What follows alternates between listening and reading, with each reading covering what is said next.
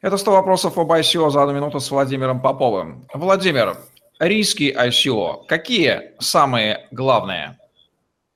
Нужно понимать, что есть риски как для инвесторов, так и для фаундеров. Начнем с рисков для инвесторов. Во-первых, проект может элементарно не состояться. Во-вторых, это может быть э, скам, как объективный, так и субъективный. В-третьих, каждая фактически десятая ICO взламывается, и поэтому есть риск того, что деньги, которые вы отправляете в проект, идут не туда. Для этого нужно быть э, крайне осторожным, использовать э, только тот адрес, который есть непосредственно на, на главной странице, и другие меры э, безопасности безопасности, о котором мы еще поговорим.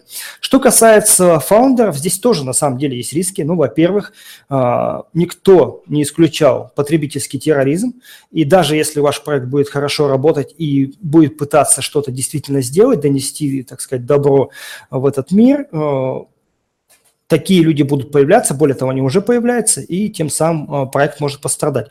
Второй момент – это, конечно же, большой риск от э, профессиональных инвесторов, которые делают порой очень сложные и тяжелые и даже неподъемные условия для стартапов. И когда стартап подписывает договор, он оказывается фактически в рабских отношениях, и после этого реализовать какие-то взаимодействия очень сложно.